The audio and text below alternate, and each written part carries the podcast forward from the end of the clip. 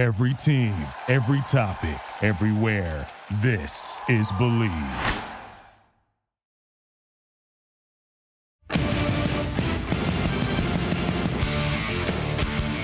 Hello, Raider Nation. Welcome to the Bleav in Raiders podcast the Bleav Podcast Network. I'm Dennis Ackerman. Pleased to be joined by former Raider great Stanford Routt. Stan, I know you're doing great. And I don't think so much for the Raiders right now. yeah, definitely not after that performance on Sunday night. Uh, but like I said, it's a long season, so hopefully we can go ahead and somehow, some way, right the ship and uh, get back on this winning track.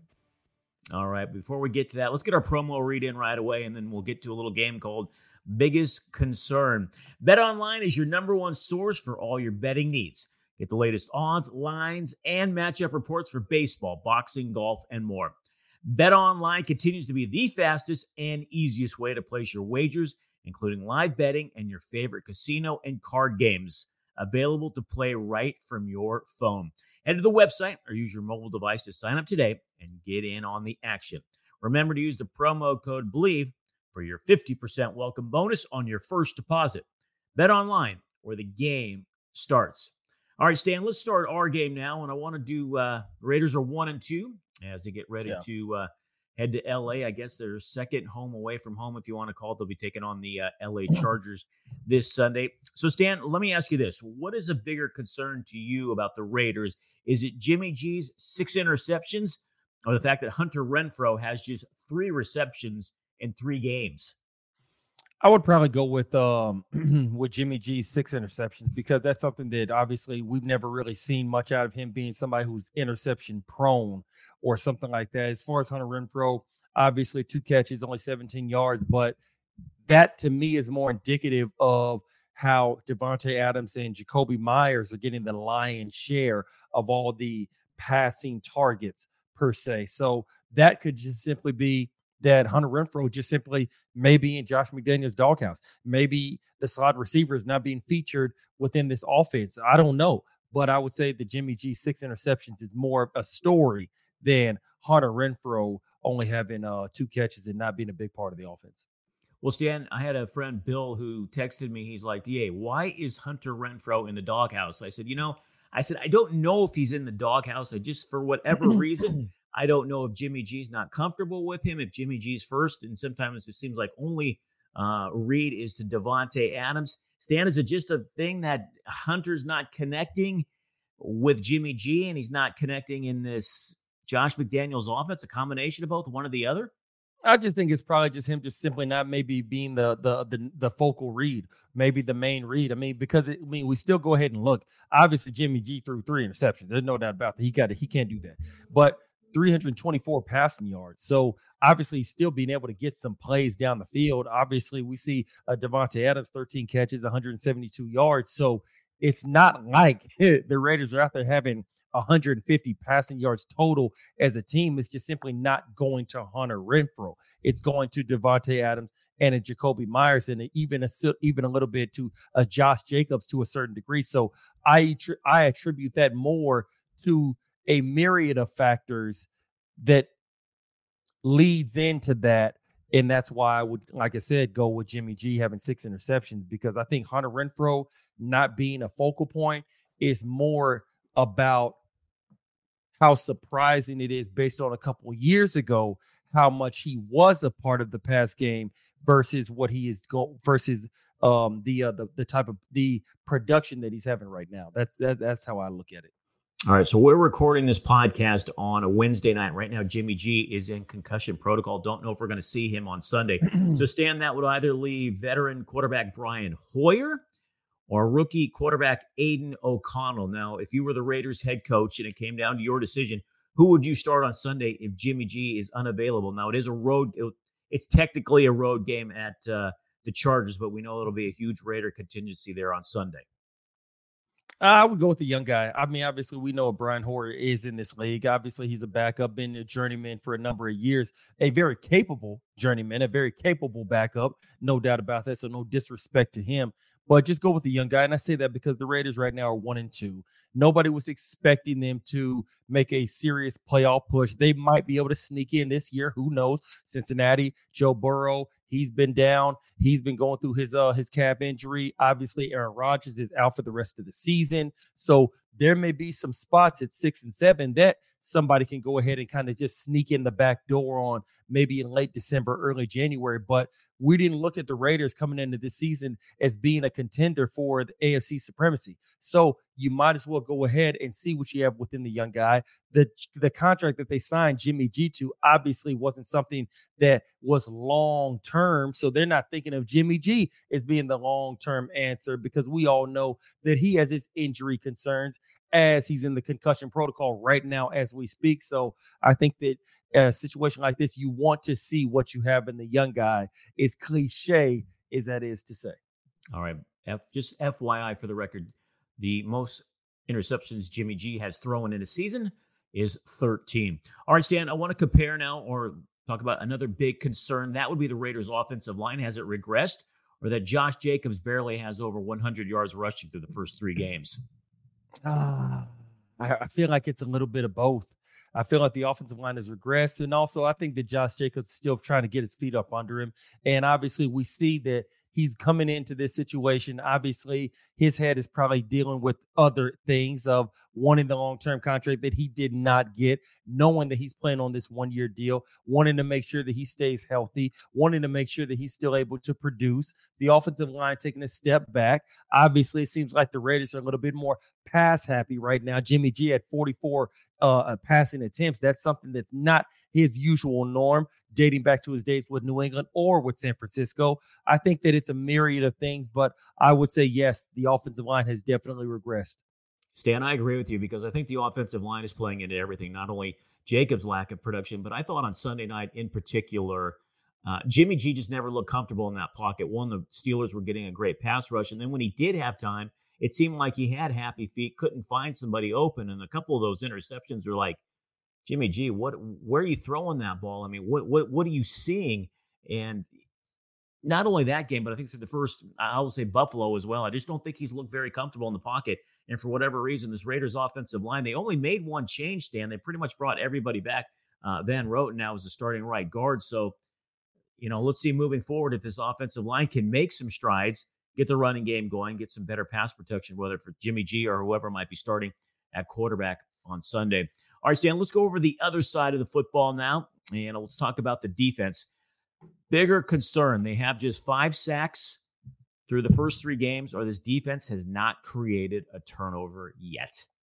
I would probably go with not creating a turnover because five sacks in three games is still averaging one a game. Obviously, you're not the 85 Bears for crying out loud, no. but you're still able to get after the quarterback to a certain degree. But not having any turnovers in three games, that's 12 quarters. That is 180 minutes of football. Not having any turnovers in that amount of time, that to me is more eye raising. That to me is more alarming. That to me is more catastrophic than the Raiders only having five sacks. Well, last year they had 27 sacks and 13 turnovers. But Stan, let me ask you this: if they can get more pressure on the quarterback, and we saw it, you know, Sunday that I thought that times they put pressure on Kenny Pickett. Marcus Peters dropped the pick six. I mean, that was an easy walk-in touchdown if he could have caught that interception. But if the Raiders can generate a better pass rush, would that more than likely lead to more t- turnovers? Do they go hand in hand? Absolutely, they go hand in hand. That can lead to more interceptions. That can lead to more tip passes that wind up being intercepted by the D line. That can lead to more strip sack fumbles. That can lead to a myriad of of of options in which to be able to take the ball away. So obviously it goes hand in hand. But like I said, to your point or to your question, if I got to choose one, I'm going with the lack of interceptions, the lack of turnovers, or should I say takeaways this year of having zero versus only having five sacks. Stan, what's the easier one to turn around? Putting more pressure and getting the sacks on a quarterback or creating more turnovers? Oh, I would probably say the easier one is getting pressure on the quarterback because you can do that by blitzes. You can do that with sim- with running simulators or some sort of a zone blitz, trying to confuse the quarterback, things like that. There's a lot of exotic ways that you can create pressure, but to simply just go and tell your defense, hey, go out there and take the ball away. That's a little bit of like a vague statement. Okay, so what? I'm supposed to just run up to the running back and take the ball away from him like it's a loaf of bread. So it's not that simple, but being able to pressure the quarterback with a with a, a certain pass rush, with certain blitzes, with certain packages and things like that. I'm not saying that's easy as well, but I would say that's easier than to simply tell somebody go out there and take the ball away. Well, nothing has come easy for the Raiders' first two picks uh, in the 2023 draft. So, Stan, what is a bigger concern? You got first round pick Tyree Wilson, who's played in three games. He has a total of three tackles and no sacks. And the second round pick, the tight end out of Notre Dame, Michael Mayer, has one reception for two yards and one successful two point conversion, which happened on Sunday against the Steelers. So, Stan, what is the biggest concern of those two?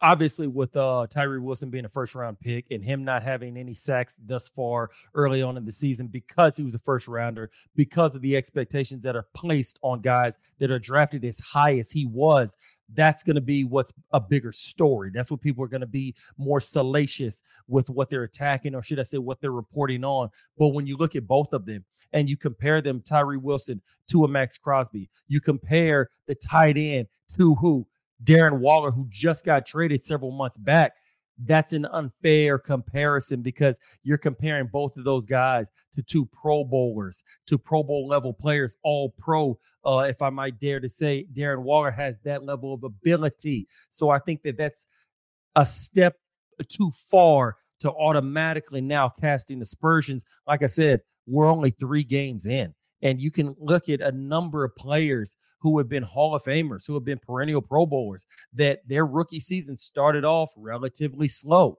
It takes time. So to me, which is a bigger story? I think that Tyree Wilson is going to be a bigger story just because he's a first rounder. And you know, people in the media, fans, they love to dump on the first rounder. The second, third, fourth rounder, they can have a slow start and people will give them a pass. Well, of course he's really not that good. That's why he was taken in the third round. Things like that. They'll make excu- they'll make excuses for him. But first rounders, they expect you to hit the ground running the very first Sunday opening day, and because of that, that's why Tyree Wilson is going to be the bigger story. Stan, I know you didn't play tight end and you didn't play defensive end in the NFL, but you did play eight years. What do you think is the tougher transition to go from college to the pros as a edge edge pass rusher or a tight end? Oh, I think both of them had their own certain level of difficulty.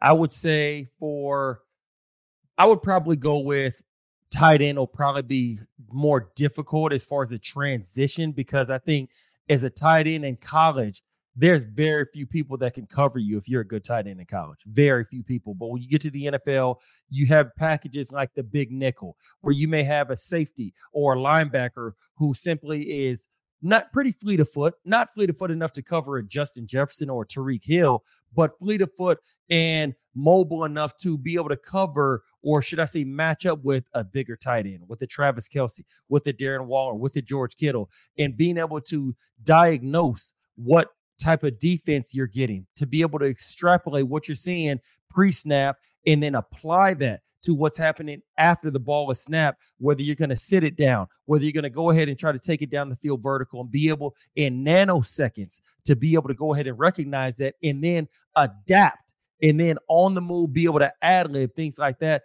I would say that's probably tougher than edge rusher because when you come into the league, obviously you're going against all pro left tackles like Trent Williams. you're going against the big boys.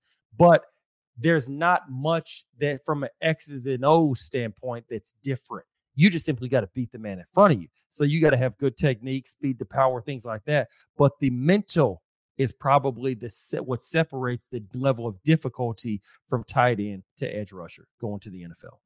All right, Stan. Bigger concern: Josh McDaniels' play calling on offense or Patrick Graham's play calling on defense? I mean, can it be a wash? can it uh, can it be a tie? Oh, I would probably go ahead and say to me, oh man, I, oh man, that uh, you want me to start? Yeah, yeah. You know what? You go ahead and start. I would say Josh McDaniels, Dan, because I look at that offense. When the Raiders hired him, he was supposed to be this offensive genius coming over from New England, and he was going to solve all the Raiders' red zone issues and all the stuff with Derek Carr. You look at all the talent they have between Jakobi Meyers, uh, Davante Adams, beg your pardon, Josh Jacobs, and Jimmy G. You know, I still think he's a you know between 15 and 20, somewhere in that range of top quarterbacks. Stan, they're averaging 15 points a game. 15. And I look over on the other side of the ball and I'm like, okay, Patrick Graham, I still don't know what you really have to work with outside of Maxx Crosby in terms of playmakers, difference makers. And I just think it falls on the shoulders of Josh McDaniels, not only his offensive play calling, but his overall decision making, which we can get into after you tell me which one you think is a bigger concern. Oh, I mean, for one, I want to go ahead and say that I think both are a big concern.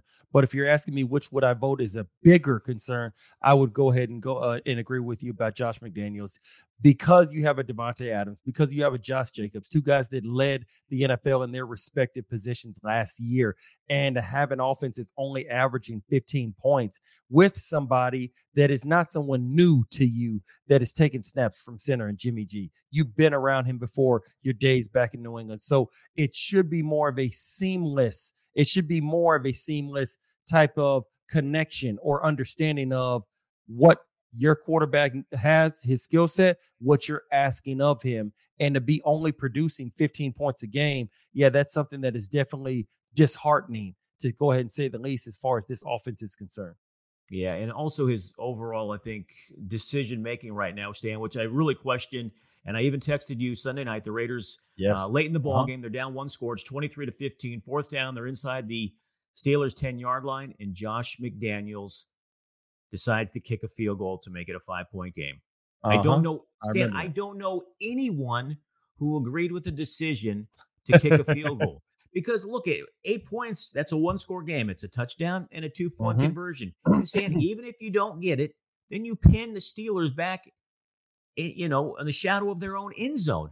And I'll take my chances then. But if you're supposed to have all these weapons we were just talking about on offense, Adams, Jacobs, man, roll the dice on fourth down and see what you come up with because I'm going to, I'd rather depend on those guys than the Raiders defense getting a stop, which they eventually did. But the Steelers did convert one first down by the time the yeah. Raiders got the ball back. What was there? 12 seconds left and 75 yards, yeah. staring them right in the face of another loss. Absolutely. I think that uh, that's definitely something that uh, I would definitely agree with you on. I think that uh, kicking that field goal right there at that moment, I, I didn't really understand it either. Um, but like I said, he's the head coach. We're not and it's definitely something that going forward, yeah, I hope that they make a different choice in that situation just to go and try to improve your chances of being able to win the game. I feel like that didn't um that didn't bode well for the team. All right. Speaking of the Raiders defense, they're going to have their hands full on Sunday. Stan going up against uh, Justin Herbert and the LA Chargers offense. Yep. Stan, wh- where do you rank Justin right now in terms of quarterback top five? Where would he be in, in your ranking? Mm, uh, obviously, Pat Mahomes. Yep. Uh, Joe Burrow. Um, a lot of people put Josh Allen as number three. Uh, I could argue uh, that Josh Allen is in number three right now. Tua is definitely playing like he is a top five quarterback. Like an emphasis on the word like. He's a top five quarterback. We got to see if he still stays healthy. I think Justin Herbert, to me, I would put him above Lamar Jackson. I'd put him in front of a uh, of a Jalen Hurts. I would probably put Justin Herbert somewhere in that four to six range, depending on your opinion. Uh, some people can rank him as high as four, some maybe as, as low as six, but I don't think that you can list six quarterbacks in the NFL without uh, listing Justin Herbert. Stan, let me ask you this. I was watching, just flipping it around, watching different games. And after Patrick Mahomes, I'm like trying to think to myself, which quarterback these days is must see TV? Like it's appointment viewing. Like I don't want to miss this game because this guy is playing quarterback. How many can you really name right now that Stan, you want to race home, that you want to see this TV. game? Yeah, must see TV because uh, I think it's a well, short for, list. Very for, yeah, short. For, I mean, for me, I've been around football my entire life, so me missing a game is not something that's the end of the world for me, like it maybe once was, once upon a time. But to your point, to your question, and I understand the context that you're putting it in, uh, you got to add Lamar Jackson into must see TV. Uh, Jalen Hurts got to add him in there. Uh, Joe Burrow, I love watching him play. Pat Mahomes, clearly. Um, I would say that you got those four. Justin Herbert, big strong arm, he's definitely in there as well. Um, I'm trying to think if there's anybody that just is uh, escaping my mind right now. Deshaun Watson, I like watching him play. Must see TV. I'm not really sure about that yet because he's not the same quarterback he was when he was with the Texans, although maybe he's going to get a little bit better, or should I say, get back to that form? I don't know. Um, and then I'll probably go ahead and stop there. That's probably the ones that I would say are must see TV. And I think that fans need to also understand there's a difference between somebody being must see TV and then uh, and then being exactly one, two, three, four, five, or six. Like I think that Justin Herbert is must see TV as well. But if you're asking me to rank them, I would say Lamar Jackson because he's more electric in the things that he can do on the football field. I would put him above Justin Herbert as far as more must see TV. But I think Justin Herbert's a better quarterback than him. All right. Final question. Need a prediction from you, my man. Raiders, Chargers, Sunday in LA, SoFi Stadium.